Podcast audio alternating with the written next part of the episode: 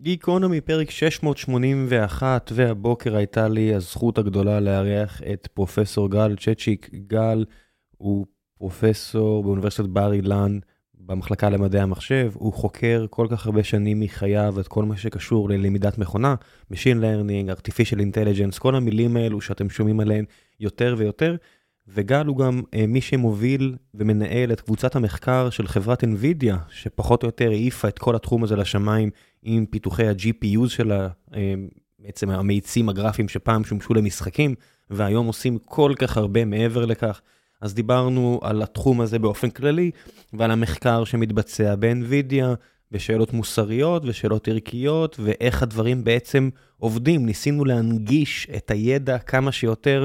בתקווה שעוד ועוד מכם ירצו להתעסק בתחומים האלה שהם כל כך חשובים וכל כך מעניינים, ואנחנו עדיין נמצאים בנקודה בה הכל כל כך אפשרי. באמת, לא לכולנו, אני יודע, אבל להרבה מאיתנו. אז אני מקווה שזה יעורר בכם מספיק סקרנות כדי לבדוק את זה אה, ולהכיר כמה שיותר בעצמכם. ולפני שנגיע לפרק עצמו עם גל, אני רוצה לספר לכם על נותני החסות שלנו, והפעם זו חברת קייטו נטוורקס.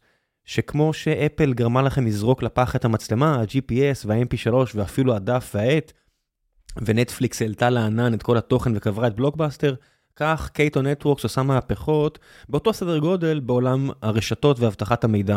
מדובר על שוק של למעלה מ-30 מיליארד דולר, וזה באמת מטורף. ואני מספר לכם את כל זה כי ב Cato מחפשים לגייס עכשיו עובדים בתקופה שבה במקומות אחרים כבר לא עושים את זה, אז אם תלכו ל- catonetworks.com, careers, תראו את כל המשרות שהם מחפשים לגייס. מדובר באמת בחברה נפלאה שייסדו אותה שלמה קרמר וגור שץ, שגם היה בגיקונומי בפרק לא מזמן, לפני כשנה, והוא דיבר על האתגר הטכנולוגי הבאמת כביר שהם לקחו על עצמם, כל כך הרשימו אותי חבר'ה שעשו כל כך הרבה אקזיטים, שנכנסו להרפתקה הזו, מוריד את הכובע בפניהם, הם גייסו עד כה כחצי מיליארד דולר בהערכת שווי של כשניים וחצי, יש להם שם הרבה עם מה לעבוד, יש שם כמעט 700 עובדים מהטופ של הטופ של ישראל, אז אם מעניין אתכם התחום הזה, לכו, תכירו, תבדקו אם יש משהו שמעניין אתכם, ואם כן, תגידו שהגעתם דרך גיקונומי. ועכשיו, לגיקונומי עם פרופסור גל, מקווה שתהנו.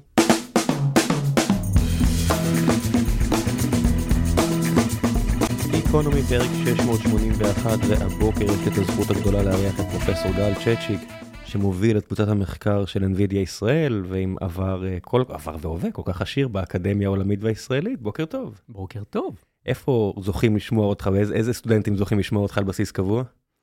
היום אני במחלקה למדעי המחשב באוניברסיטת בר אילן.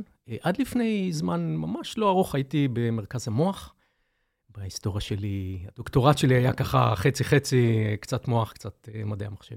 זה אחלה מקום מהבחינה הזו, בר אילן. אני כבר uh, מסתכל, הסתכלתי, הייתה מישהי שהכרתי שלמדה שם מדעי המוח, ואז ראיתי שכל החבר'ה שהמשיכו שם לתארים מתקדמים כבר עשו כבר uh, מעבר למדעי המחשב וכל מיני כאלה, ואז יצא שיש להם סט, uh, סט כישורים או מאגר ידע מאוד מאוד ייחודי. כן, במיוחד היום זה uh, שכל AI הוא inspired by the brain.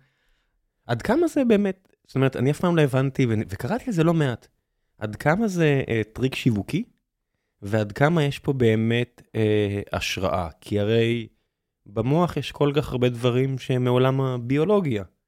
רעש. אה, מוות של תאים, שינויים של תאים, בניגוד לתוכנה כפי שאני מכיר אותה. זאת אומרת, היסטורית, השוו תמיד את הטכנולוגיה למה שהיה.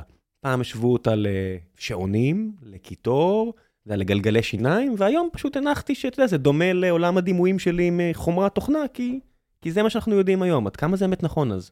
לגמרי, אתה יודע, הסיפור הזה של ישבו, אני זוכר את עצמי בתור סטודנט, ומספרים לך שפעם ישבו את המוח לשעון, ו, והיום למחשב, אתה אומר, אה, ברור שזה כמו מחשב, איך יכול להיות? כי זה, זה, זה המטאפורה האחרונה, זה המשל הנכון. וכשאני מדבר על מחשב, זה היה אז תכנות קלאסי, שמתכנת יושב וכותב קוד. ופתאום עברנו את הפרדיים, ש... כאילו נעשה שינוי. אנחנו כבר לא כמו מחשב של פעם שמישהו מתכנת, אנחנו מחשב שלומד. אז במהלך הקריירה שלי ראיתי את השינוי פרדיגמה הזה. כן, וגם אני אף פעם לא יודע, זה כמו, אתה יודע, שאתה אומר במתמטיקה, אם זה גילוי או המצאה, אה, כל העולם המתמטי. אז היו פה כל מיני חבר'ה לאורך אה, השנים האחרונות שאני עושה את גיקונומי, אה, הרבה מאינטל, כי זה קרוב, אז יש לי גישה להרבה מהחבר'ה ששינו קצת את האנושות, והם אלה שעשו את ה-X86 במקור, את הארכיטקטורה הזו. עכשיו אתה אומר, האם ההשראה לצורה שפה יושב הזיכרון, מחוץ למעבד וכל הדברים האלה, כל השנים, זה בגלל שזה הדרך הכי טובה, בגלל שככה הם קיבלו השראה כי הם למדו פעם ביולוגיה וזה התפיסה, איפשהו, אתה יודע, איפשהו המודל אצלהם אה, התאפיין בחשיבה שהיא ממה שהם מכירים, עד שאתה רואה שהנה, אפל הגיעו וקצת שינו את העניינים ושמו את הזיכרון פנימה והנה זה עובד לא פחות טוב. אתה לא יודע, אתה יודע. אז פה זה מעניין, חזרה לשאלה שלך על הבדל אולי בין מוח לבין רשתות נוירונים, אז יש כמה לבלים של הבדל. הבדל אחד זה החיבור הזה בין חומרה לתוכנה, אין הפרדה, זה לא מכונת טיורינג אוניברסלית, החומרה הולכת עם תוכנה. ההבדל השני שהוא נורא גדול זה באמת שהמוח לומד, לא מתוכנת. הוא לומד מניסיון, וזה היום אנחנו פתאום מתחילים להצליח לעשות. ועד כמה באמת, אז אני חוזר לשאלה הקודמת, עד כמה באמת יש השראה מחקר המוח? אני יודע, בוויצמן יש את החבר'ה שמנסים למדל את המוח האנושי כחלק מפרויקט נורא גדול של האיחוד האירופי וכו' וכו'. עד כמה דברים שאם פתאום הם יגלו, אז נשנה פרדיגמות ב-AI ו-ML מודרניים. זה לא מרגיש לי הגיוני. תראה, תראה, בפירוש יש השראה. כל הרעיון, לזה קוראים לזה רשתות נוירונים, שיש לך הרבה יחידות קטנות וחלשות, וביחד הן עושות uh, משהו uh, מדהים. Uh, זה בפירוש השראה מהמבנה של המוח. אבל יש גם הבדלים עצומים, עצומים, עצומים, uh, שאנחנו מתחילים להבין אותם היום. Okay? יכול טיפה להרחיב? בטח. Uh, דבר ראשון, היחידה של המוח, נוירון תא, יש בו הבדל עמוק, פונדמנטלי, בסיסי מנוירון ברשת נוירונים, וההבדל הוא שנוירון במוח יש לו זיכרון, יש לו מצב פנימי, הוא חי בזמן. הוא לא איזה משתנה שמקבל ערך ונעלם. הוא, אה, בגלל שהוא גוף פיזיקלי, הוא חי בזמן, יש לו דינמיקה, יש לו זיכרון, הוא יודע מה קרה לה. וכל החישוב במוח קורה בקונטקסט של זמן. הלמידה היא תלויה בזמן. אה, אנחנו יודעים היום, אם יש לך שני תאים, תא אחד גורם לתא השני לראות, אז הקשר ביניהם מתחזק. זאת אומרת, זה, אה, הלמידה היא קוזלית ולא קורלטיבית. כן, אני אומר שאם הייתי רואה את הסינפטות נוצרות בראש של הילד שלי, אם היה לי יכולת לראות את זה, אני מניח שהרבה מהפעילויות שהיינו עושים ביחד היו משתנות. אם הייתי רואה שלא יודע, צפייה בטלוויזיה, פתאום הכל נהיה איטי יותר ולא מתפתח בקצב מהיר, לעומת לא יודע מה, שעשוע אחר או הפוך, אני מניח שזה היה מאוד משפיע על הצורה שבה הייתי עושה דברים, ועם מכונות אתה רואה מיד את התוצרים של כל ניסוי, נכון. בניגוד לבני אדם. שזה קצת, אתה יודע, אתה אף פעם לא יודע מה יוביל לתוצאה טובה או לא טובה. אז יש מחשבה שהעובדה שנוירונים יושבים בזמן, שיש פה אפקט סיבתי, הדרך שבה יש למידה היא סיבתית ולא קורלטיבית, יכול להיות שזה אחד הדברים שמאפשר לאנשים להכליל הרבה יותר טוב. הרי, הרי מה ההבדל היום בביצ... לא יודע, בביצועים, מה אנשים עושים טוב לעומת מה מכונות עושות טוב? אה, אנשים מכלילים לדברים חדשים הרבה הרבה יותר טוב. כמעט ההגדרה של דמיון, לא? לקחת אה, אובייקט משדה אחד ולהשליך אותו לשדה אחר, אם אני לא טועה, איזושהי הגדרה שקראתי על דמיון. אה, כן, יכול להיות. אתה יודע, הרבה פעמים אני יושב עם אנשים בקפה ואני, ואני נותן להם דוגמה, אני אומר להם, תסתכלו על המלחייה הזאת, אבל אה, תדמיינו שומיה. שומיה זה כמו מלחייה עם שום. וכל אחד שאני מתאר לו את זה ישר, יש לו בראש דימוי, איך הדבר הזה נראה. הוא יודע לזהות אותו, הוא יודע לצייר אותו אפילו. וכל זה רק מזה שנתנו כמה מילים שמשתמשות בדברים שהבן אדם מכיר. אה, זה הכללה מדהימה, מאפס דוגמאות רק מהסבר. את זה אנחנו אני... לא לגמרי יודעים לעשות. אם אני עכשיו לוקח עוד השוואה, זאת אומרת, היום חלק מהמרוץ, כמו שפעם היה אה, להקטין טרנזיסטורים או מספר הטרנזיסטורים, נראה שהיום חלק מהמשחקים, בטח במודלים של שפה, זה כמות הפרמטרים. זאת אומרת, אנחנו רואים שיואב שוהם ו-AI21 עם 160 אה, מיליון, החבר'ה של... OpenAI 170 מיליון, אתה היית חלק מקבוצה שנקראת בריין, uh, uh, איך זה נקרא? של גוגל? Google Brain. Google Brain, סליחה, כי היה שם כמה שינויי שמות. Google uh, Brain, שהם, אתם אמרתם שיש 1.5 טריליון פרמטרים. מה הם אותם פרמטרים ואיך זה בר השוואה לחוויה האנושית היומיומית עם מוח אנושי נניח? אה, זה ממש מעניין. אה, אז הפרמטרים האלה אפשר לחשוב עליהם אולי כמו סינפסות במוח, הקשר בין שני נוירונים, או הקשר בין שתי יחידות אה, ברשת נוירונים. אה, לאנווידיה גם יש מודלים אה, ענקיים. אה, אוקיי, שאלה אחת זה, למה זה חשוב? מה אכפת לנו כמה פרמטרים? למה יותר פרמטרים זה יותר טוב? והאמת היא, זה, זה דבר שמאוד מפתיע את העולם של AI, כי כשאתה לומד בתור סטודנט Machine Learning, אומרים לך שככל שיש יותר פרמטרים, יש סכנה שהמודל שלך ילמד דברים לא חשובים. אה, זאת אומרת, ההפך מ overfitting, אלא לא, התפזרות מוחלטת. אה, לא, overfitting. אה, כן overfitting? כן, overfitting. ככל שיש לך יותר פרמטרים, יכול להיות שהמודל שלך במקרה ילמד, יעשה fit לדברים שהם לא חשובים, שהם רעש, שהם מקריים שקרו, במקום ללמוד את הכלל שבאמת מעניין אותך. הרי בשביל לעשות הכללה למשהו חדש, אתה צריך להבין את הכלל. אם אתה נתפס לאיזה משהו שטותי ב data שלך, אז אתה לא תוכל, תוכל להכליל לדבר הנכון. ואז אני חוזר uh, שוב לעניין הזה של מהם אותם פרמטרים. התחלת להגיד שפרמטר הוא כמו חיבור בין ניורונים, סינפטה. נכון. אז אם יכול לתת למשל דוגמאות לפרמטרים במודל שפה. אם הייתי מתחיל עכשיו למשל מודל שפה מלמטה למעלה, לא על בסיס ידע שאנשים כמוך בנו בעשורים האחרונים, מה הייתי עושה? זאת אומרת, מה, מה הם אותם פרמטרים? תראה, זה בנוי על יחידות נורא נורא פשוטות, מה שקוראים לו נוירון ברשת נוירונים. אה, זה משהו ממש פשוט. הוא לוקח אה, אוסף של קלטים שלו ועושה ממוצע משוקלל שלהם. זאת אומרת, יש משקולת, יש לך נגיד 100 אה, קלטים, אתה פשוט סוכם את הקלטים האלה באופן ממושקל, והפרמטרים זה המשקולות שאתה נותן לקלטים. אז מהבחינה הזו, איך הגענו למצב שיש פה מעין מרוץ חימוש כזה, שאני קורא ש-OpenAI מבטיחים ש-GPT-4 יהיה עם סדר גודל מעל, ומה זה בעצם נותן? זאת אומרת, אם אנחנו... אני בטוח שיש חבר'ה שיושבים במעבדה ומכניסים פרומפט ומופתעים מה, מהתשובה. מה זה בעצם נותן לנו, ו, ומה הם התוספות שאנחנו, אז אוקיי, אז הוספנו עוד ניורונים, איך זה בעצם ישפיע על הפלט? אוקיי, אז בוא, יש פה כמה שאלות. כן. בסדר, אני כן, אעשה אותן רגע מסודר. אה, שאלה אחת, ואני חוזר רגע, שאלה, למה זה חשוב שיש יותר פרמטרים? מה אכפת לנו? הרי אולי במוח יש אה, פחות. אז אוקיי, דבר ראשון, בוא נעשה איזה חישוב אה, back, back of the envelope כן. כזה. אתה יכול לספור במוח, יש בערך 10 ב-14 פרמטרים, 10 ב-14 סינפסות. זה לא פייר, ההשוואה הזאת, כי כל סינפסה היא הרבה יותר מורכבת, יש לה מבנה בזמן, זה לא סתם מספר אחד. אבל נניח נשים את זה רגע בצד, והמוח עובד אה, בערך ב... 10 ב-14 זה עדיין 10 טריליון.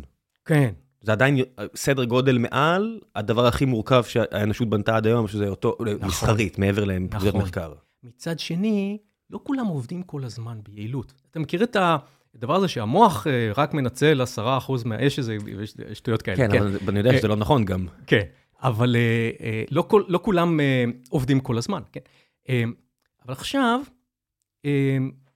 המוח גם, הקצב שבו הוא עובד, הוא עובד בערך... אה, אלף פעמים בשנייה, כן? השעון שלו הוא במיליסקנדס.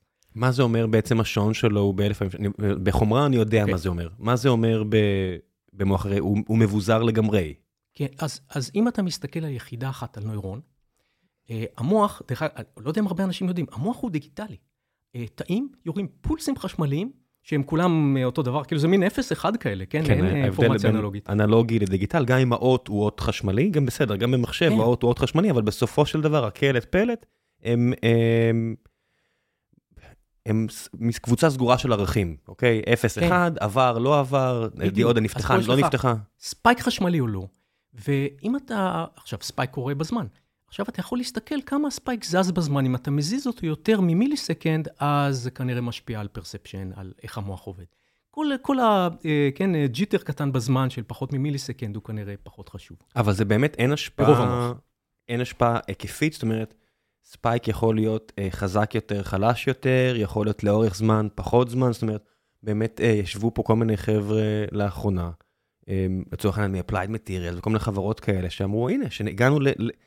הפיזיקה תוקעת אותנו במעבדים. כן. התהליכים כבר הגענו לארבעה ננומטר, וגם זה נורא נורא נורא קשה לחלק מהחברות, ופחות מזה כבר יהיה לנו ממש קשה, גם ארבעה ננומטר זה שיווקי, זה לא משנה.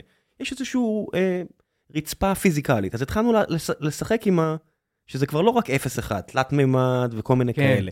השאלה אם המוח גם עושה את כל המשחקים האלה, שבעצם הפולס הזה הרי הוא משפיע, הוא לא, הוא לא בוואקום, הוא לא בשפורפרת ואקום, הוא משפיע לא רק על היעד, משפיע אולי גם על המסביב.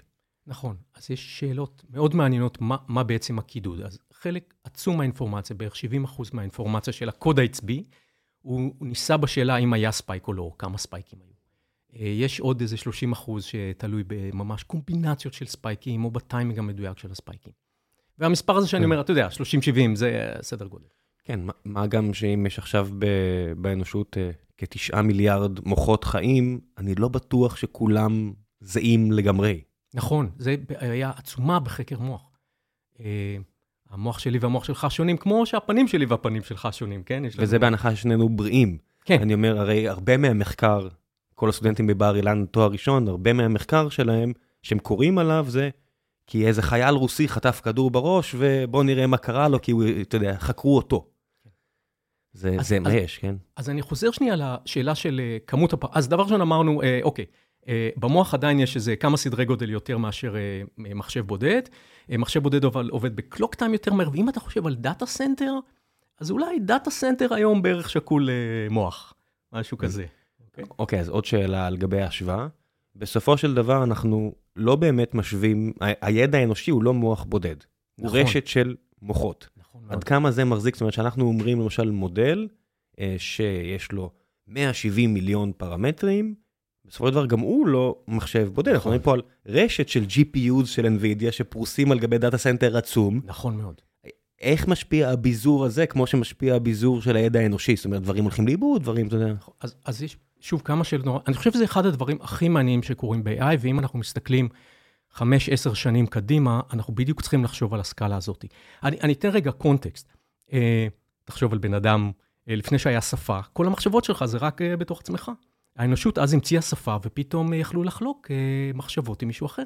ואז המציאו כתב, שאפשר לך לחלוק מחשבות עם אתה בעוד אה, חודש, או עם מישהו אחר במקום אחר. מחשבות לאורך זמן נקרא לזה. מחשבות לאורך זמן, כן? אתה מדבר עם האני של העבר או האני כן. של העתיד. אה, ואז אה, אה, המציאו דפוס, ופתאום, כן, זה, יש לך scale ו scale ו scale. פתאום הרבה אנשים יכלו לחלוק, אחר כך רשתות תקשורת, פתאום אנחנו היום, ה scale שבו אנחנו יכולים לחלוק רעיונות גדל מאוד מאוד. איך עובד מדע, נכון? אנחנו חולקים רעיונות, אפילו, תסתכל על Deep Learning, יש פלטפורמות, אתה בונה על דברים שאנשים אחרים בנו. ניוטון עומד על כתפי ענקים, והיום אתה הולך לכנס ב learning, יש עשרת אלפים איש, כן? אז כולם חולקים רעיונות הרבה יותר מהר. אז האנושות הצליחה להתקדם מאוד, בגלל שה scale של הרעיונות והאינטגרציה שלהם uh, התקדם. ועכשיו אנחנו משווים את זה למודלים. איך נכון. זה נראה במודלים, זאת אומרת, מודלים, לא מדברים מודלים אחרים ברוב המקרים, כשאנחנו בעצם אומרים, אם יש לי כמה שחקנים באיזשהו אה, ניסוי, זה מעל שתיים זה כבר נהיה מורכב מאוד. נכון. וזה כבר נהיה מושא למחקר, ואנחנו מדברים נכון. פה על נכון. שתיים. נכון. אבל... לא על שבעה, נכון. שמונה מיליארד. נכון. וה, וההבדל הוא שאם אתה חושב על מודלים של, של AI, היתרון שלהם הוא אחר. היתרון שאתה יכול לבנות אולי מודל, ואם אתה חושב חמש שנים, עשר שנים קדימה, יהיה לנו compute יותר חזק, יהיה לנו GPUs הרבה יותר חזקים. החישוב שלנו יהיה לא ברמה של מחשב בודד, אלא ברמה של data center. הדבר הזה יגדל ויקבל מורכבות, ככה שהוא יוכל לעשות חישובים שהם אה, חזקים מאוד מאוד, הרבה יותר ממה שאנחנו יכולים לדמיין עכשיו. עד כמה מהאלגוריתמיקה החדשה שמפותחת היא אלגוריתמיקה מבוזרת בין מודלים, קרוס מודל? זאת אומרת, הפריה של, אתה יודע, אז יש לי פה את המודל, לא יודע מה, של AI21 ואת המודל של GPT3, אם אני אתן להם להפרות אחד את השני, זאת אומרת, אני אקח את הקלט מפה, יכניס את הפלט מפה, את הקלט אליו, ואז בחזרה, עד כן. כמה זה דברים שנחקרים היום, או שזה פשוט מסובך מדי לעשות דבר כזה? אז uh, uh, אתה אומר, באנשים יש לנו מודולריות, כי כל בן אדם הוא עולם בפני עצמו, ויש איזו תקשורת חלקית ביניהם, שפה כן. זה מדיום מוגבל. במודלים אנחנו יכולים שיחידות שונות במודל ידברו בצורה הרבה יותר אדוקה אחת מהשנייה. הם לא צריכים להשתמש בשפה שכמה מילים מוגבלות, אלא יכולות להעביר ממש, כן, כמויות גדולות של אינפורמציה. אז בגלל זה הדרך שבה מודולריות קורית במודלים של נוירונים אחרת. אה, אתה לא ממש מייצר אה, כמה מודלים נפרדים, אלא יש איזו אינטראקציה הרבה יותר אדוקה ביניהם.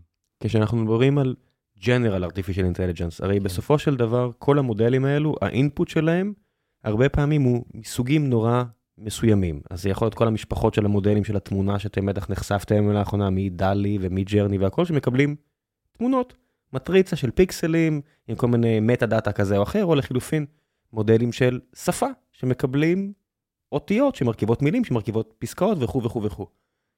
עד כמה אנחנו קרובים למודל שיודע לעשות כמה סוגים של input ים, כי המוח האנושי זה צורה וריח ומגע והרבה מאוד, וטעם, ומזה כן. מתפתחים רעיונות. כן. עד כמה אנחנו קרובים למודל שידע לעשות אה, מגוון של קלטים? זו שאלה מעולה, והיא קשורה לשאלה שהרבה פעמים, אנשים נורא מופתעים, רגע, הבטיחו לנו רובוטים אה, ומכוניות אה, אוטונומיות, וקיבלנו משהו שמטפל בטקסטים ותמונות. למה, למה יש התקדמות כזאת בטקסטים ותמונות ולא ברובוטיקה? והסיבה היא שוב חוזרת ל scale. הסיבה היא שהיום בשביל ללמד מודלים, אתה צריך שיהיה לך data זמין שאתה יכול לעשות עליו איטרציות מאוד מאוד מהירות. אז למשל, כשאתה מלמד מודל שפה, אתה אוסף את כל האינטרנט בשרתים שלך, ועכשיו אתה מתאמן עליהם במשך אה, חודשים ארוכים עם אה, כל ה-GPU שלך, אה, אבל אתה יכול לעשות cycles מאוד מאוד מהירים של אימון. אותו דבר בתמונות. לעומת זאת, אם אתה חושב על מודליות אחרות, שבהן אתה צריך אינטראקציה עם הסביבה, פתאום הסייקל של האימון הוא נעשה מאוד קשה. בגלל היעדר הקלטים, בגלל היעדר הדאטה סט שעליו אפשר להתאמן. המקום שהכי קשה הוא מקום שבו אתה ממש צריך אינטראקציה עם הסביבה. זה אומר שאתה לא יכול לקחת, אתה לא יכול להקליט אה, אוסף של מכוניות נוסעות ולהתאמן עליהן, כי התנועה שלך בכביש משפיעה על שאר הנהגים. אז... אה, אז חלק מהמודל זה העניין שאם אתה בפיניקס, אריזונה או בגלנדייל, אתה רואה את המכוניות האלה של גוגל, מתאמנות כבר כל כך הרבה שנים. נכון. הסיבה, המקומות שקשה לנו יותר להתקדם, זה מקומות שבהם צריך אינטראקציה עם דברים שאתה לא יכול, אה, כן, עם אנשים אחרים, עם רובוטים אחרים, עם מכוניות אחרות. אה, כל הדברים האלה, שם ההתקדמות יותר איטית. אז מה הפתרון? פתרון אחד זה לבנות סימולטורים נורא טובים. אה, שמדמים, פשוט data כן. sets שמדמים מציאות. כן, אבל לא, לא רק data sets, אלא ממש סימולטור, שאתה יכול להיות אינטראקטיבי בתוכו. אם יש לנו, אם אין לנו איזה מודל של איך אה, מכוניות נוהגות, אנחנו יכולים לשים את הרכב שלנו והוא ינהג בכביש. וכשהוא יעשה משהו, שאר המכוניות יגיבו בצורה נכונה. כן, זה מה שכל הסרטונים של Boston Dynamics, שאנחנו רואים אותו, אה, את הרובוטים שלהם אה, בכאילו אתר בנייה ובכאילו כאלה, זה גם סימולטור בסופו של דבר. Boston Dynamics יש להם הרבה פחות learning, וזה הרבה יותר programmed, וממש יש לך את הרובוט שקופץ. אני מדבר על...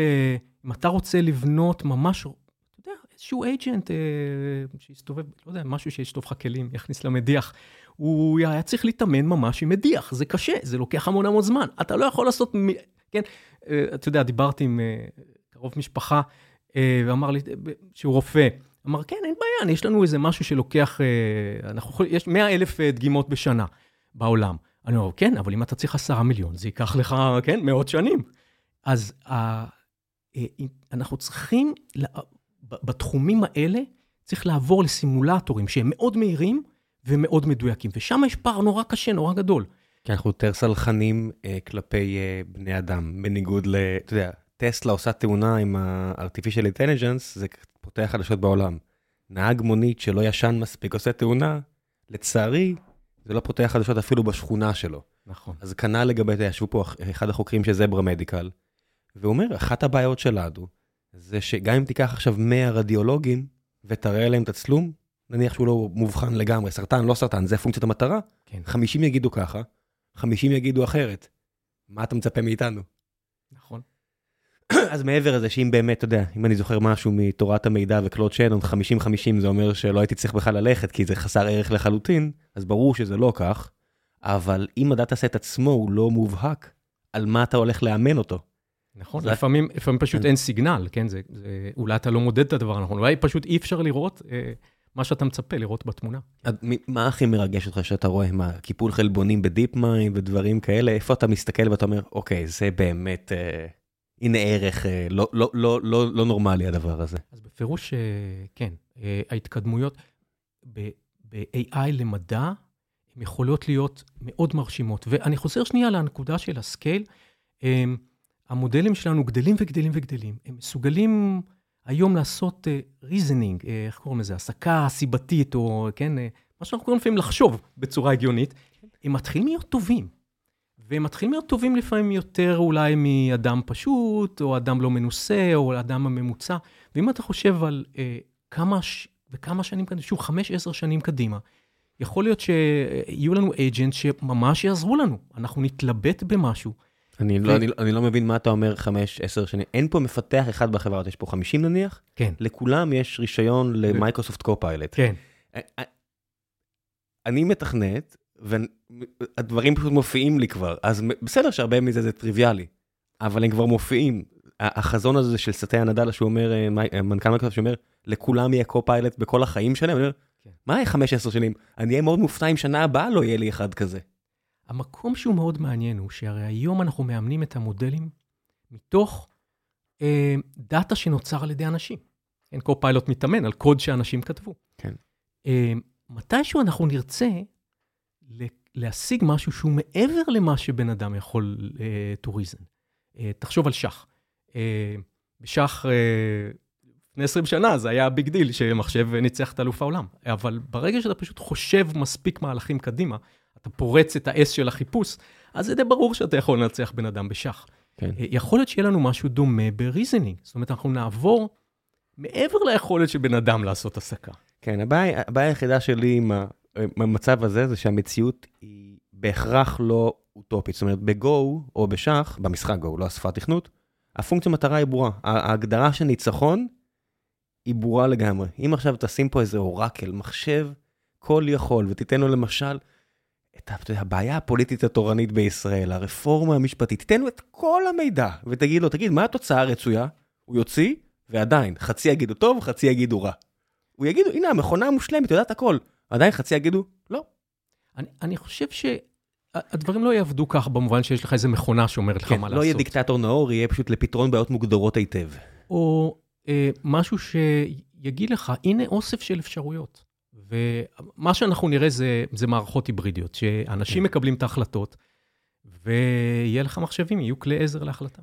כן, פלוס אני חושב שהעובדה שהעולם הוא מאוד הסתברותי, פתאום תהיה מול עינינו. כשאתה מגיע לרופאה והיא אומרת לך, אתה חולה, אז היא נורא דטרמיניסטית, אתה חולה ב. היא לא מוסיפה איזושהי הסתברות, שלפי מה שראיתי והמודלים כן. שיש במוח שלי, כן. ב-98% אני בטוחה. כי כן. אנחנו לא יודעים בכלל להבין מה זה 98% על מחלה. אז זה הולך ומשתנה היום, כשאתה מגיע לטיפולים, ומביאים לך סיכויים לתופעות לוואי, לא יודע, אני הייתי צריך לעבור ניתוח, הביאו לי כזה טבלה של תופעות לוואי, אמרתי, לא. אני סכמתי פה, עשיתי כזה סכימה על כל הפונקציה, על כל ההסתברויות, זה, זה מגיע להרבה, אני לא רוצה. אמר לי, בחירה טובה. אבל זה לא מולנו, ההסתברותיות של העולם היא לא מולנו כל היום. אני חושב שככל שיהיה יותר מודלים כאלה, העולם יהיה פחות דטרמיניסטי. כן, אבל כמובן שזה בסוף הכל תלוי בכל הבעיות scale האלו שאתם מנסים אה, לפתור היום, גם ב NVIDIA וגם במקומות אחרים. מה, מה האתגרים שאתה רואה מולך, מה איפה ההתקדמות הכי גדולה מבחינת ההיקף של המודלים האלו?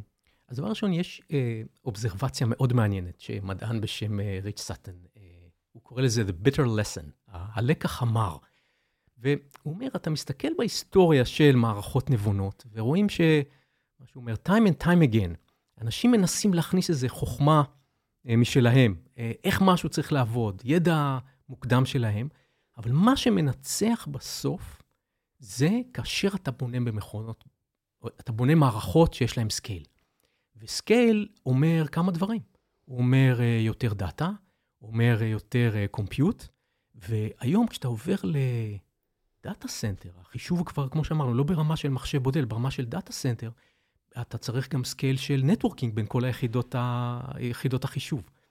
אז אחד האתגרים הגדולים זה לבנות מכונות חישוב בסקאלה של data center. ועכשיו, אה, אוקיי, יש פה שאלה מאוד חכמה, יש לך הרבה מאוד, שאלת קודם על מודולריות, כן? יש לך הרבה מחשבים והם כולם מדברים אחד מהשני. איך הם אה, מחליטים לנתב את כל התעבורה ביניהם.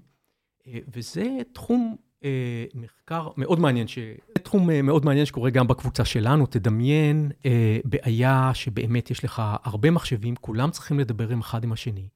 והיום, עד היום, הדרך שבנינו אלגוריתמים שיודעים לטפל בתעבורה, יש אה, פקקי תנועה, מה שנקרא congestion אה, ברשת. אה, כן, המון שחקנים, כולם מדברים אחד עם השני, איך אתה, איך אתה מטפל בזה. עד היום רוב האלגוריתמים שנכתבו הם אלגוריתמים קלאסיים. מישהו ישב ותכנת. אה, הכיוון שהיינו רוצים ללכת הוא משהו שהוא אדפטיבי, שיחידות בתוך הרשת הן אה, נעשות חכמות, הן לומדות מתוך ה pattern ים של, ה, של ה traffic, שהם, אה, של התעבורה שהן רואות.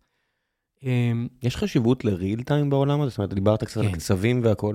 כן, הרי בפירוש. כל המשחק הזה זה של מאמנים מודלים מראש, ואז עובדים מול המודלים האלה. עד כמה יש חשיבות בהינתן העובדה שאנחנו רוצים להכיר ל- ל- את המודלים אל העולם האמיתי. העולם האמיתי עובד real time, קצבים של מיקרו-סקנדס, לא שעות של אימון בלילה, ואז למחרת יש מודל עדכני. נכון מאוד, זה ממש אה, אתגר אדיר.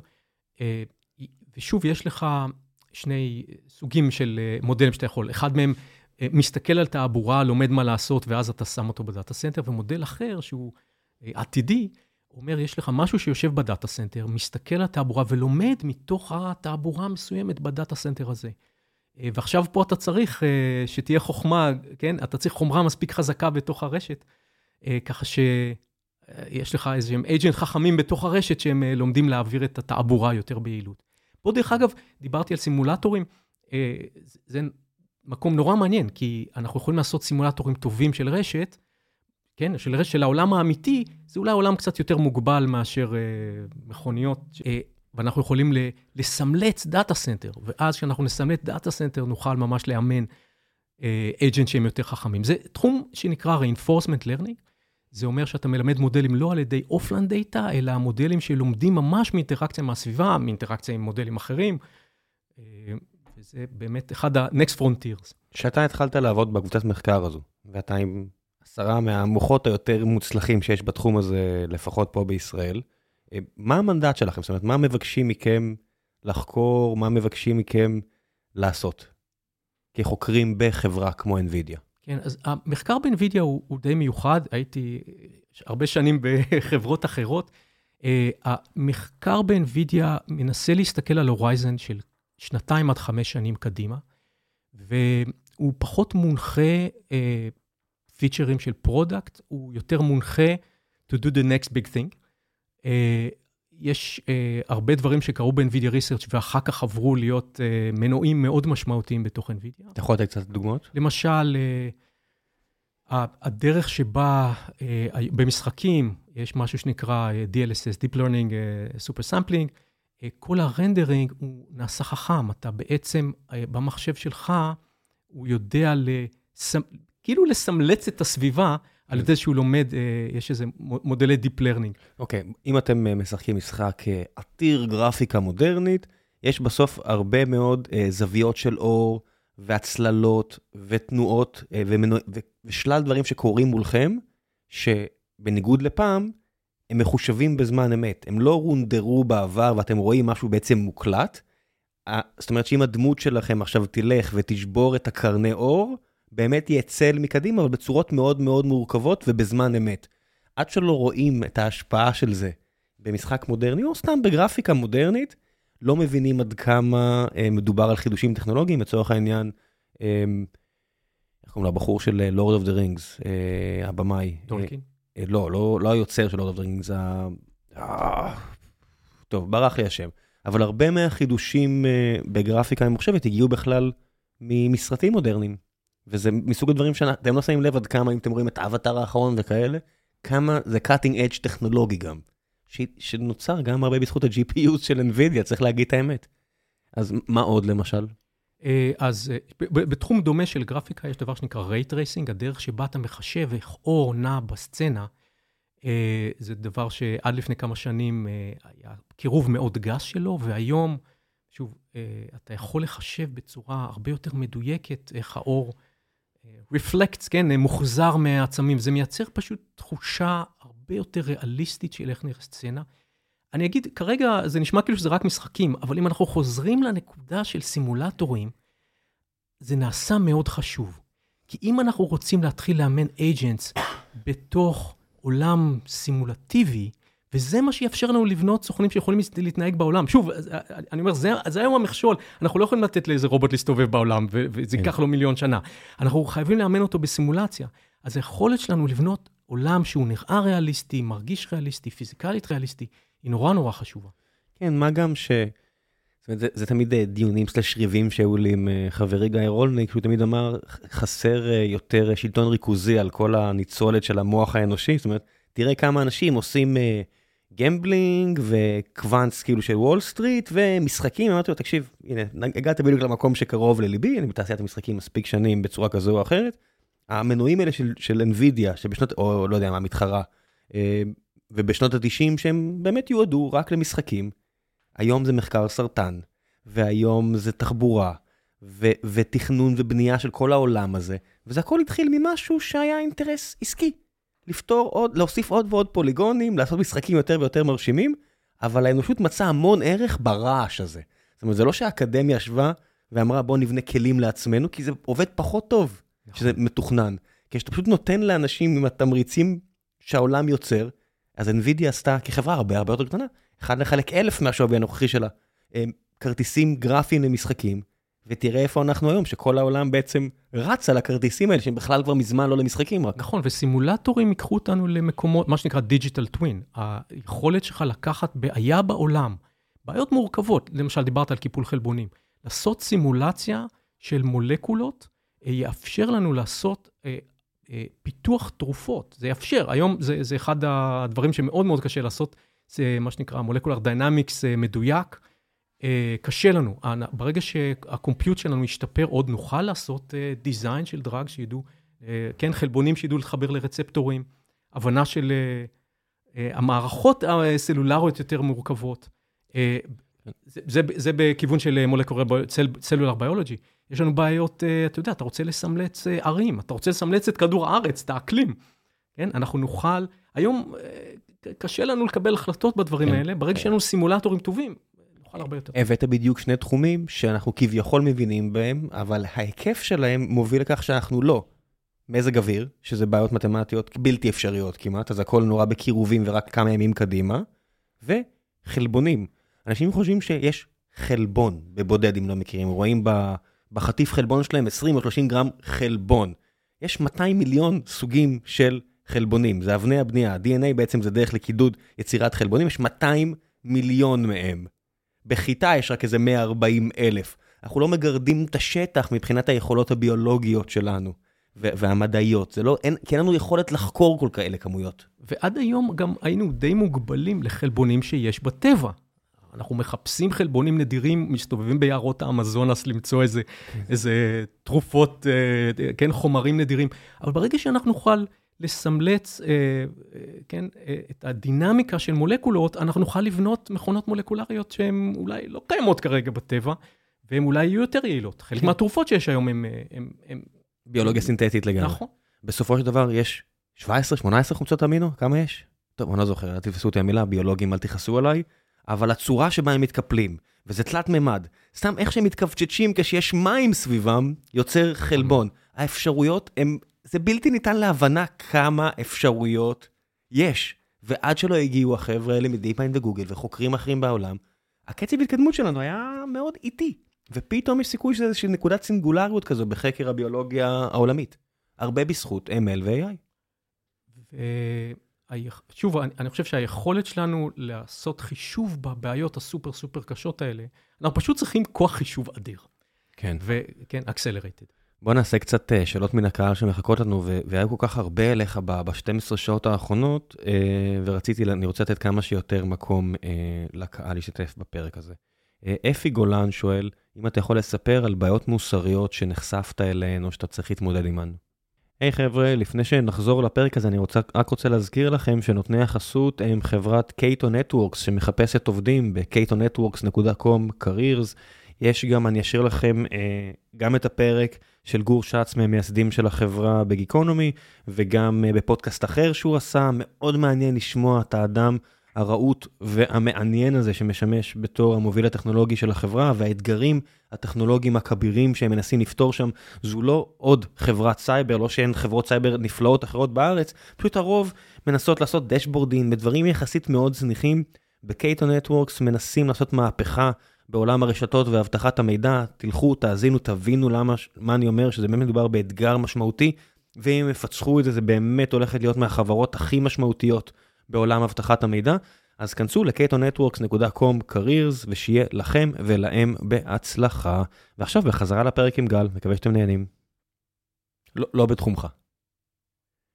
אני מניח שבתחבורה, אתה יודע, כל הבעיית הטרולי וכל הבעיות הקלאסיות האלה, שצריך אה, להתמודד איתן. אני חושב שבהקשר הזה, זו שאלה שהיא הרי פחות טכנולוגית, אלא שאלה חברתית. אה, ואני חושב שהחברה תצטרך לתת הנחיות, אה, מה אנחנו, איך אנחנו רוצים שהמערכות האלה יעבדו. כן.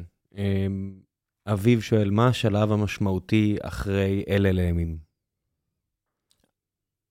אז, אז המערכות האלה יגדלו. אתה יודע, אולי אפשר לחשוב על השלבים שהיו לפני. האנושות, אנחנו התחלנו במודלים ממש פשוטים, F שווה MA. כן? שלוש אותיות. כל הפיזיקה שלנו מורכבת כן. ממשוואות אה, טריוויאליות. כוח שווה למסה כפול אה, תאוצה, אחת מהמשוואות של ניוטון, אחד מהגילויים הגדולים של אה, פיזיקה ניוטונית. גם זה היה די חדשני בזמנו. מאוד חדשני, כן, אבל אני, תחשוב כן, על זה, זה נס. כן? תחשוב על זה נס. מה הסיכוי שמישהו סידר את היקום ככה שתוכל לתאר אותו במשוואות ריבועיות? כן? היקום יגיד בתגובה, לא עשיתי את זה, זה הרבה יותר מסובך, אתם פשוט עושים בקירוב, וזה עובד מספיק טוב. נכון, התחלנו מאוד פשוט, יש לנו קצת מזל, יש, לא יודע, 11 ממדים, אז אתה בעולם תלת-ממדי, אז הכוח דועך בריבוע. אה, אז באמת תפסנו את הדברים הפשוטים, כשלא היה לנו חישוב. ולאט לאט אנחנו הולכים ועוברים למערכות יותר מורכבות. עכשיו, פיזיקה, אתה יודע, three bodies אה, כבר נקרא complex system, כן? כן. היום אנחנו עברנו לטפל במדע, כמו שתיארת קודם, ביולוגיה, מדעי החברה. יש בהם מורכבות שהיא כבר לא אוסף של מספר משוואות. אנחנו צריכים מודלים שיודעים לקחת בחשבון אה, מורכבויות אדירות, לא מהסוג הזה, כן. אה, נאור מנינגר שואל, למה ChatGPT לא מוצלח בעברית? אין מספיק דאטה. המודלים אה, של language models אה, מתאמנים על דאטה שהוא פומבי בעיקרו. אה, רוב האינטרנט באנגלית, ויש עוד כמה שפות, תחשבו, ספרדית, אה, סינית. אה, עברית היא שפה שמספר הכותבים בה הוא קטן. אה, יש, דרך אגב, מאמצים בישראל לפתח מודלי שפה בעברית, וככל שאנחנו, בתור, בתור מדינת ישראל, אם אנחנו נצליח לגרום ל... אם זה לא יהיה אנחנו, זה לא יקרה.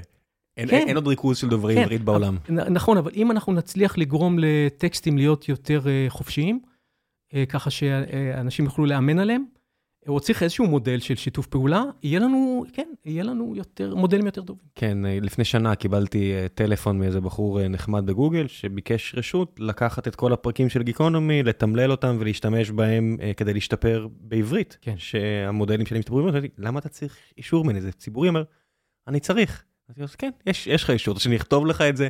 אז המחשבה שצריך לבקש את האישורים האלה כדי להתאמן, כן, מאוד, עכשיו... היא, זה מאוד מאט את כל הסיפור. כן, עכשיו זה לא רק צ'אט GPT על טקסט, אה, תחשוב על uh, זיהוי דיבור, או על, uh, כן, טקסט to speech, speech to text. Uh, uh, היום יש לנו מגבלה, אין לנו מספיק דאטה מתומלל שאפשר להשתמש בו.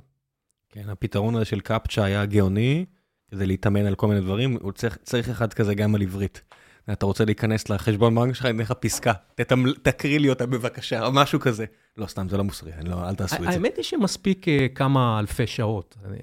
אם אנחנו מתישהו נצליח לקחת דברים שהם ציבוריים, או, או פודקאסטים, אה, אנחנו נוכל להגיע לדברים הרבה יותר טובים. אלפי שעות, שנה של גיקונומי, אל תדבר. אם זה הבעיה, קחו, אני, אני עושה לכם אה, בלי בעיה. ערן שטרחלר שואל, כיצד ייתכן שהביצועים של גוגל ברד נחותים מ ChatGPT אם שניהם משתמשים באותה טכנולוגיה, transformers, ולגוגל יש דאטה סט גדול יותר. זו לא שאלה טובה, אני לא מצוי בפרטים של ה... אני לא בטוח גם שזה יותר נחות. כן, אני לא... יש פה, זה, זה, טכנולוג... זה, זה מוצרים כל כך חדשים, ולא ראיתי שום השוואה, אז אני לא, אני לא בטוח שהמוצר של גוגל נחות. אני יודע שהיה להם uh, תצוגה לא הכי מוצלחת, אבל אני לא, לא בטוח אם זה סתם יודע, יש גם פאשלה בכל מקום, אז אני לא, אני לא עומד מאחורי השאלה הזו. אה, נווה פארן, בבואנו לנתח טקסט בעברית בעולם תוכן בו המודלים באנגלית מאומנים יותר, האם פשוט יותר לתרגם טקסט בעברית לאנגלית ולנתח את התרגום במודלים מאומנים באנגלית, לעומת בניית מודל לניתוח טקסט בעברית? עד כמה, אם בכלל, שונה תרגום מהסקת מסקנות בטקסט? אני רק אה, אגיד איזה disclaimer, התחום מחקר העיקרי שלי הוא לא טקסט, הוא לא שפה. אה, רוב הדברים שאנחנו עושים זה דווקא הבנה, high-level אה, vision, זאת אומרת, הבנה של אה, עולם או יצירה של תמונות. הרעיון שה... שאלה, רעיון מעניין, הוא אומר, אה, יש לנו מודל טוב באנגלית, בואו נתרגם עברית לאנגלית, ואז אה, ככה מתמטיקה עוברת, לא? כן. אם בעיה א' פתורה, אז כל מה שאני צריך להגיע לזה, לבעיה א', לא צריך לפתור באמת את ב'. סיפור הקומקום הידוע. כן. אה, אז התשובה היא שכן, הרבה פעמים זה, זה משהו שיכול לעבוד. מה שעובד יותר טוב, בדרך כלל זה שלא, אפילו, זה שלומדים מודל משותף להרבה שפות. מה הכי הפתיע אותך במחקר שלך בתמונה, בז... ב... בעבודת Machine Learning על תמונות? אתה זוכר רגעים שפשוט היית המום מהתוצאות? אמ, אני יכול לספר בשתי מילים על אה, משהו שאנחנו עובדים עליו לאחרונה, אה, אז, אז כן, Generative AI כמובן עלה, אה, כולם, כולם משחקים עם דברים כאלה. אנחנו לקחנו איזה גישה שבה, בוא, אני אקח רגע שתי מילים אחורה. כשלומדים Machine Learning, אז אתה, אתה לומד משהו כמו, אוקיי, נותנים לך דאטה, ויש לך איזה מטלה, ואתה מאמן מודל שעושה את המטלה על הדאטה הזה. אתה לוקח את הדאטה ומאמן מודל. מה שקרה בכמה שנים האחרונות זה, זה שינוי בדרך שעושים Machine Learning ו-AI. מה שעושים היום זה מאמנים איזשהו מודל ענק, מה שנקרא Foundation מודל, שהוא לא בהכרח אומן למטלה מסוימת, ואחר כך אפשר להשתמש בו להרבה מאוד מטלות שונות. אה, למשל, יש מודלים שמחברים שפה ותמונה, אה, ChatGPT זה דוגמה, אה, כן, כל הסדרה של GPTים, זה מודלים שלא אומנו לבעיה אחת מסוימת, אלא הם כלליים. עכשיו, יש שאלה, אוקיי, מישהו אימן איזה מודל, פונדיישן מודל כזה ענק, הרבה פעמים מה שאתה רוצה זה להשתמש בו לדברים שלך. אתה לא רק רוצה לצייר ציורים אה, כלליים, אלא אולי אתה רוצה אה, לעשות תמונה, לא, אה, אני, לדוגמה, לא סתם איזשהו כלב, אלא את הכלב שלך. את, אה, יש לי כלב מקס, אני רוצה תמונות של אה, מקסי. אה, או אני רוצה תמונה לעשות יצירות עם המאפרה שהילדה שלי הביאה מחוג קרמיקה. משהו ספציפי. משהו ספציפי, משהו שכמובן שהמודלים האלה לא התאמנו עליו, כי זה לא נמצא ברשת, זה משהו שהוא שלי. אולי בני משפחה שלי, אולי אני רוצה לעשות uh, תמונה לאיזשהו מוצר שאני, אני רוצה לעשות פרסומות למוצר, ש... אבל זה מוצר שלי, לא מוצר שנמצא ברשת. כן, לצורך העניין, אם uh, מקסי ישתתף באיזה פרסומת ויהיה תמונה שלו מעשרת אלפים זוויות שונות, הוא כנראה כבר יהיה מספיק uh, בולט במודל. זאת אומרת, אם אני אבקש דונלד טראמפ, הוא כבר ידע לתת לי איזושהי יוריסטיקה דונלד טראמפית, כי יש פשוט, הוא מופיע כל כך הרבה, המשקע, נכון. החלק היחסי שלו כבר מספיק גדול, כי הוא צף מעל הרעש. נכון. אבל כל אחד מאיתנו זניחים ביחס ל... בדיוק, אז איך אתה לוקח משהו שאומן על מיליונים, מיליונים, billions of examples, ועכשיו יש לך את המוצר שלך, את החפץ שלך, שיש לך, אתה יכול לצלם שלוש-ארבע תמונות שלו. איך אתה לוקח מודל עצום pretrained וגורם לו להתייחס בסדר למקסי? אה, כמובן, אתה, אתה לא רוצה שהוא ישכח את כל מה שהוא ידע. אין עניין, סלח לי השאלה המטופשת, כן? שאני עושה דברים כאלה פה, והכל פה הוא נורא מוכוון מטרה והרבה יוריסטיקות. אני פשוט מעלה את המשקל. אני פשוט אתן משקל קיצוני לדברים שהם יותר קריטיים לי, ולא אכפת לי מה... נכון, החשש אני... פה זה שעל ידי זה שאתה תלמד אותו את מקסי, הוא ישכח אה, את שאר הכלבים. שכל השאר פשוט, שהכל עכשיו יהיה נכון. דומה למקסי. נכון. שבעולם שלי זה אחלה, כי אני אעשה דברים נורא נורא ספציפיים. מבחינתי גם רגרסיה ליניארית פותרת את רוב הבעיות, אבל בעולם שאתה מדבר עליו זה לא טוב כבר. נכון, כי אתה רוצה לשמור על כל העושר שהוא למד. ומה שעשינו היה ללמד אותו מילה חדשה. זאת אומרת, תחשוב על אה, ילדים שהם גדלים, אה, הם רואים איזשהו חפץ, הם מתייחסים אליו, אז הם לומדים מילה חדשה בשפה, והמילה הזאת היא מתאימה לחפץ הזה. מה שעשינו זה ללמד אותו מילה חדשה בשפה, אה, מקסי. ועכשיו מקסי זה, זה הכלב המסוים שלי, כן? ומה שהפתיע אותנו זה שאתה יכול על ידי זה, במודלים האלה, על ידי זה שאתה לומד רק מילה אחת, ממש לתפוס חפץ מאוד ספציפי. ועכשיו אתה יכול להשתמש בו בדרכים מאוד מגוונות. אמ, לא כל כך האמנתי לכל ה... זה באמת נתתי לחבר'ה, ביקשתי מהם, טוב, תנו לי תמונות של אה, מקסי קורא ספר. וחזרו לי תמונות, לא ידעתי, מקסי כזה חכם. מקסי קורא ספר, מקסי מבשל ארוחת גורמה. אה, ועכשיו אנחנו יכולים, שוב, לייצר תוכן שמשתמש בכל מה שהוא ידע לפני, אה, אבל מה שחשוב זה ה-personalized, החפצים שהם שלך.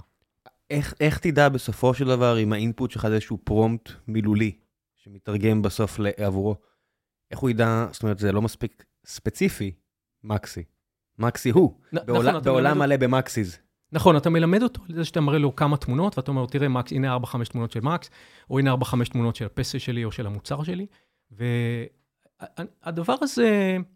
זה יגיע למצב שאני אצטרך להוסיף מקסי, הכלב של פרופסור גל אה, מאוניברסיטת בר לא, אילן.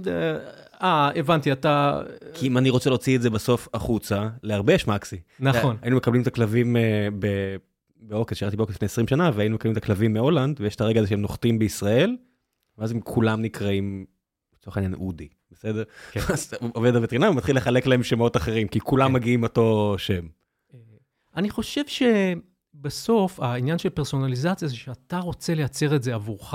אז יש איזה vocabulary של דברים שאתה תרצה לייצר, אבל כל אחד, אה, כן, משתמש בחפצים שלו, בתמונות שלו. מעין אלקסה או גוגל אסיסטנט או אפל אסיסטנט יותר פרטי. זאת אומרת, אותו חזון אה, מייקרוסופטי, של, של הרבה יותר ML ב edge.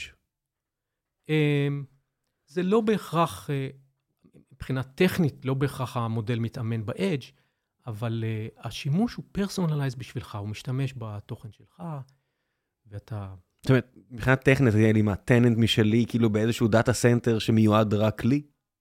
אה, יכול להיות, או שאתה... כן, איך זה בדיוק קרה, אנחנו לא יודעים. כן, בסוף גם יש פה עניינים מסחריים. זה הדבר המדהים. בסוף אתה צריך להפוך את כל הדבר הזה לוולידי מסחרית, ו...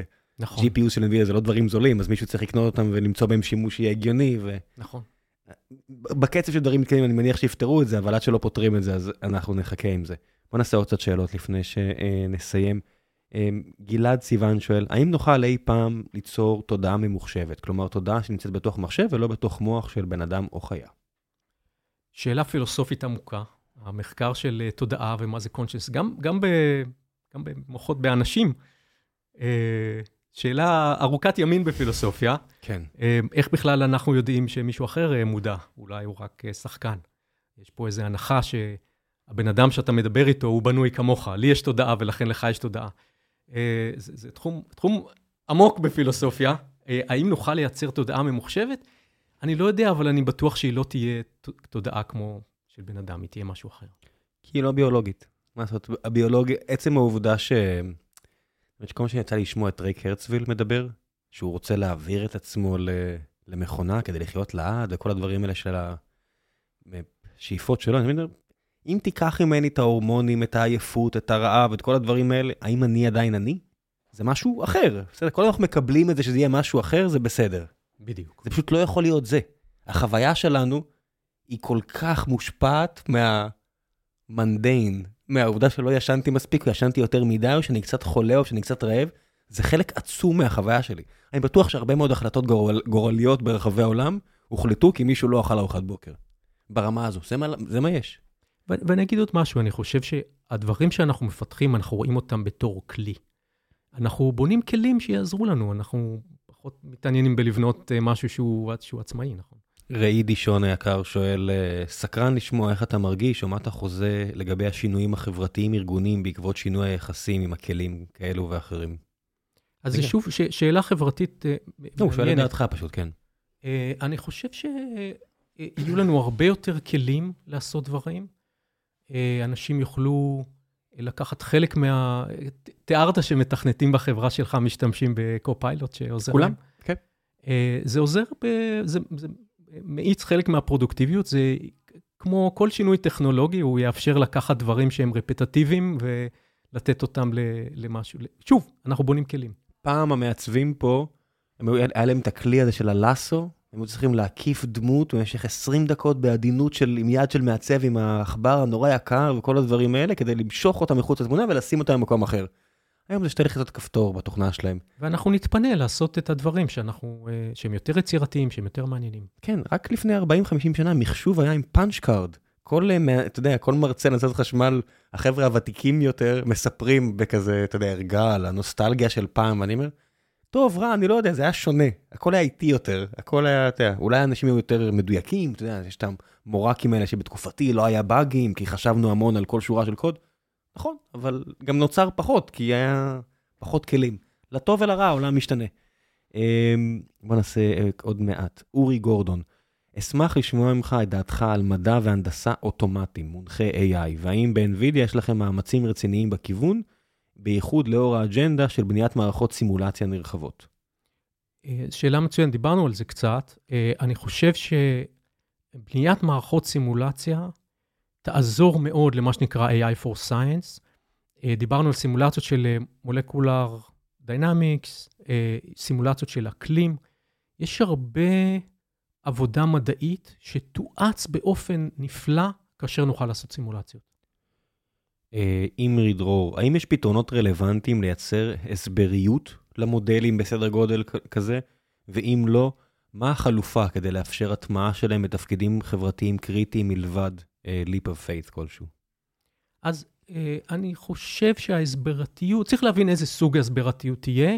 אה, ברור שאנחנו רוצים מערכות שאנחנו יכולים להסתכל על ההמלצות שלהם ולנסות לראות שהן make sense. אה, אנחנו לא בהכרח צריכים להבין כל, אה, כן, כל שביב אה, מספר בתוך המודל המורכב, אבל אנחנו צריכים להסתכל על ה... כן, אם יש לך מודל שמציע לך כמה דרכי פעולה, אה, כן, להסתכל על מה הם, ממה הם נובעות. ו- כן. ויש היום טכניקות לעשות את זה. תשמע, אם זה יום אחד יחליף רדיולוגים ויגיד לי, תסתכל, בכליה הזאת זה נראה לי סרטן, או בכליה יש סרטן, הייתי שמח להבין מה בצילום של הכליה הוא נכון. חושב שהוא הסרטן. נכון, והוא יצביע לך, הוא יגיד, תראה, יש פה את העדויות האלף, בית וג'. אני אגיד, אה, יש אה, יותר קל לעשות וריפיקציה לפתרון, מאשר לחפש את הפתרון. יש לך מרחב חיפוש אדיר, P ו-NP, אתה יודע, זה בדיוק ההגדרה. בדיוק. אה, אז מה שהכלים האלה יוכלו לעשות, הם יעשו את החיפוש, הם יראו לנו כמה פתרונות, אה, ואנחנו נוכל לראות שהם בסדר. וזה בדיוק העניין, שאם אתה מקבל את זה מהר מאוד, וכל מה שיש לי כרדיולוג בדור הבא זה להגיד נכון, לא נכון, זה הרבה יותר טוב מאשר אה, אם עכשיו לוקח לו הרבה מאוד זמן. והנה העניין של scale והכל. בדיוק ראיתי אתמול איזה סרטון של פיזיקאית גרמנית בשם סבינה, יש לה ערוץ יוטיוב מפעים, מפעים, מפעים, מפעים, המלצה חמה כל כך, אני, אני כל כך שמח שהיא חיה, האישה הזו. היא מספרת... מעולה. מעולה. והיא היא, היא פשוט דיברה אתמול, שפיצץ לי את השכל על זה שבפיזיקת חלקיקים, כבר 50 שנה, יש אנשים שממציאים, עושים overfitting על מודל, ואומרים, הנה, תסתכלו, אני בטוח שיהיה את החלקיק בשם הזה והזה, ואם רק נבנה מאיץ חלקיקים בעלות של עשרות מיליארדי דולרים, אני בטוח שנמצא אותו, ואם לא נמצא אותו, לא נורא. כי באמת, אם, אם התיאוריה שלי אפשר להפריך אותה, זה מדע טוב. והיא אומרת, אולי הגיע הזמן לשקול מחדש את ההגדרה של מדע טוב ולא טוב. אמרתי, וואו, זה ממש, אה, בטח שונאים אותה כל כך הרבה אנשים, ואז אתה רואה בתגובות לסרטון הזה, בסך הכל ביוטיוב, פתוח מולי. אני, אני כבר הרבה מאוד שנים אה, מפריע לי ועזבתי את המקצוע, כי לא יכלתי יותר, 800 אה, לייקים אה, למעלה, אפס למטה. ואתה אוקיי, ואז אני גם PhD פה ופה, ואני מסכים איתך, ואני אומר, וואו, מה קורה פה? פשוט מישהי אחת שפשוט יש לה אומץ, היא פשוט אומרת, תקשיבו, לא יושב לי טוב מה שאנחנו עושים כקהילה מדעית. זה היתרונות של אה, תקשורתיות, לא הכל זה רק כן. fake news, זה גם יש כן. אנשים שפשוט מנצלים את המדיום כדי להוציא תכנים מדהימים, וזה בחינם. כן. זה רק מחכה לכם. עוד הערה על, על, חזרה לשאלה אה, על ההסברתיות.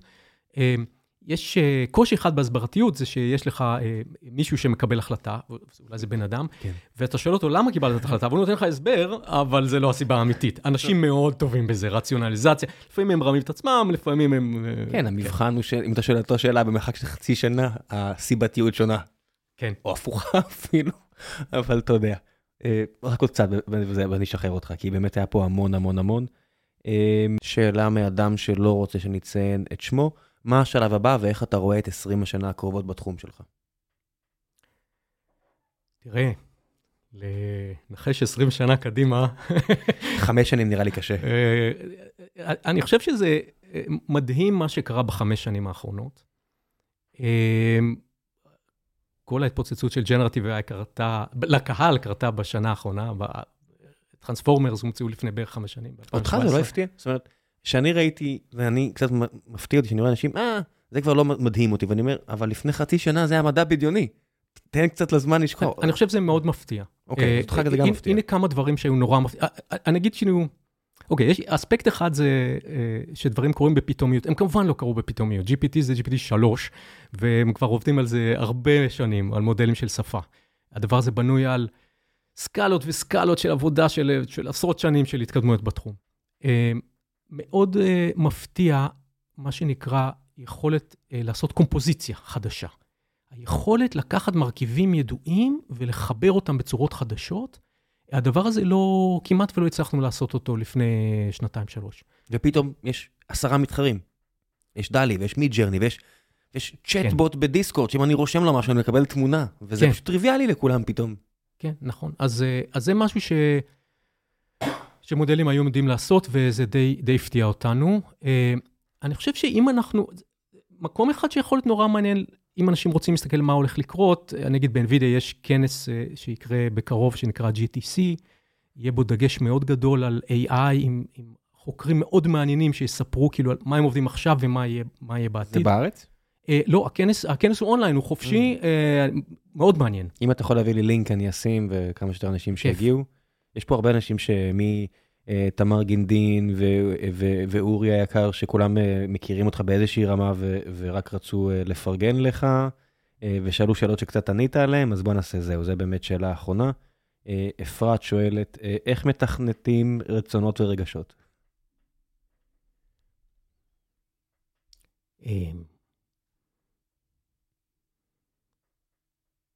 כמי שאתה יודע, חקר את המוח, במחלקה למח- למוח אנושי ועכשיו בקאטינג אד של... אה, אני חושב שבתור משפט סיום, אולי נשאיר קצת משהו גם לאנושי, שלא חייבים לתכנת אותו.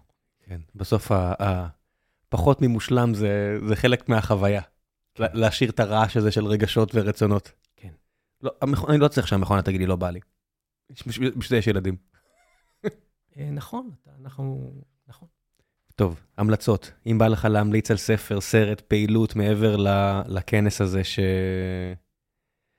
שת... שתשלח לי את הלינק בוואטסאפ ואני אצרף אותו לפרק, משהו שמעניין שעשית לאחרונה ובא לך להמליץ עליו, או, צרחת, או מה שבא לך. לא התכוננתי. אתה רוצה, שאני. אספר שתי דקות על המלצה שלי ואז תחשוב בינתיים? אז בוא אני אספר שתי דקות, כי יש לי איתך עוד ארבע דקות ואני אקח חצי מזה. הייתי בסוף השבוע הזה ב... עם האחים שלי בטיול ברג'ר. אוהד רוט היקר שהיה כאן בפרק לפני כשנתיים, ושאלתי אותו, אם אתה מגיע לכל המקומות הנהדרים האלה של אנשים שמכינים אה, אוכל ארטיזני ואתה מוכר את זה, למה אתה לא לוקח אותי ואנשים לראות מקרוב ולדבר איתם? והוא אמר, אה, זה מסובך והכל, וכמה חודשים אחר כך כנראה שהוא פתר את כל הבעיות, כי הוא התחיל להוציא סיורים נהדרים ברחבי הארץ, והסיור הזה ברג'ר הוא ממש מיוחד, כי רג'ר עצמה ככפר אה, נפתח רק בספטמבר האחרון כניסה חופשית, זה כפר שחצוי, הגבול עובר עליו, זה שטח שישראל כבשה מסוריה, והוא בכלל על גבול לבנון, ויושבים שם אנשים מאוד נחמדים שנמצאים בסיטואציה בלתי אפשרית כבר מאז 1967, הם נולדו רובם לתוך הסיטואציה הבלתי אפשרית הזו, והם הוציאו המון מהסיטואציה הבלתי אפשרית. זה מקום קסום, זה פנינה קסומה בטבע קסום עם אנשים מעניינים, וסיור מעולה, מעולה, מעולה, מעולה. אני אשאיר לכם את הלינק לדבר הזה. היה לי סוף שבוע נהדר בזכות זה. אז הנה המלצה אישית ממני, ומה שבא לכם מהצד שלך. תראה, אני הולך לתת רגע המלצה קצת כבדה ולא על אה, תוכן. אה, ההמלצה היא, אה, אני חושב שהתחום של Machine Learning ו-AI הוא התחום הכי כיפי בעולם, ואני זה לא המלצה כבדה, זה בדיוק מה שרציתי, הכל טוב. באמת, זה תחום שיש בו אינטואיציות מתמטיות, הוא principled מצד אחד ויש תיאוריה נורא מעניינת, ומצד שני מאפשר לך לבנות דברים סופר יפים, כולל תמונות של הכלב שלך קורא. וכמה מדע יש כדי שמקסי יישב ויקרא עיתון, את הניו יורקר, בסופו של דבר. אז, אז אני מוסיף, אני אצרף, את ההמלצה הזאת אני לא צריך לצרף לכם כלום, אבל את ההמלצה לכנס של NVIDIA, אולי משהו שיעורר בכם אה, את הסקרנות ללכת ולהתעסק בתחום הזה, או ללמוד אותו, זה אני אצרף גם אצרף. פרופסור, תודה רבה רבה רבה על הזמן שהקדשת. תודה לך, היה כיף, סופר כיף. ביי ביי.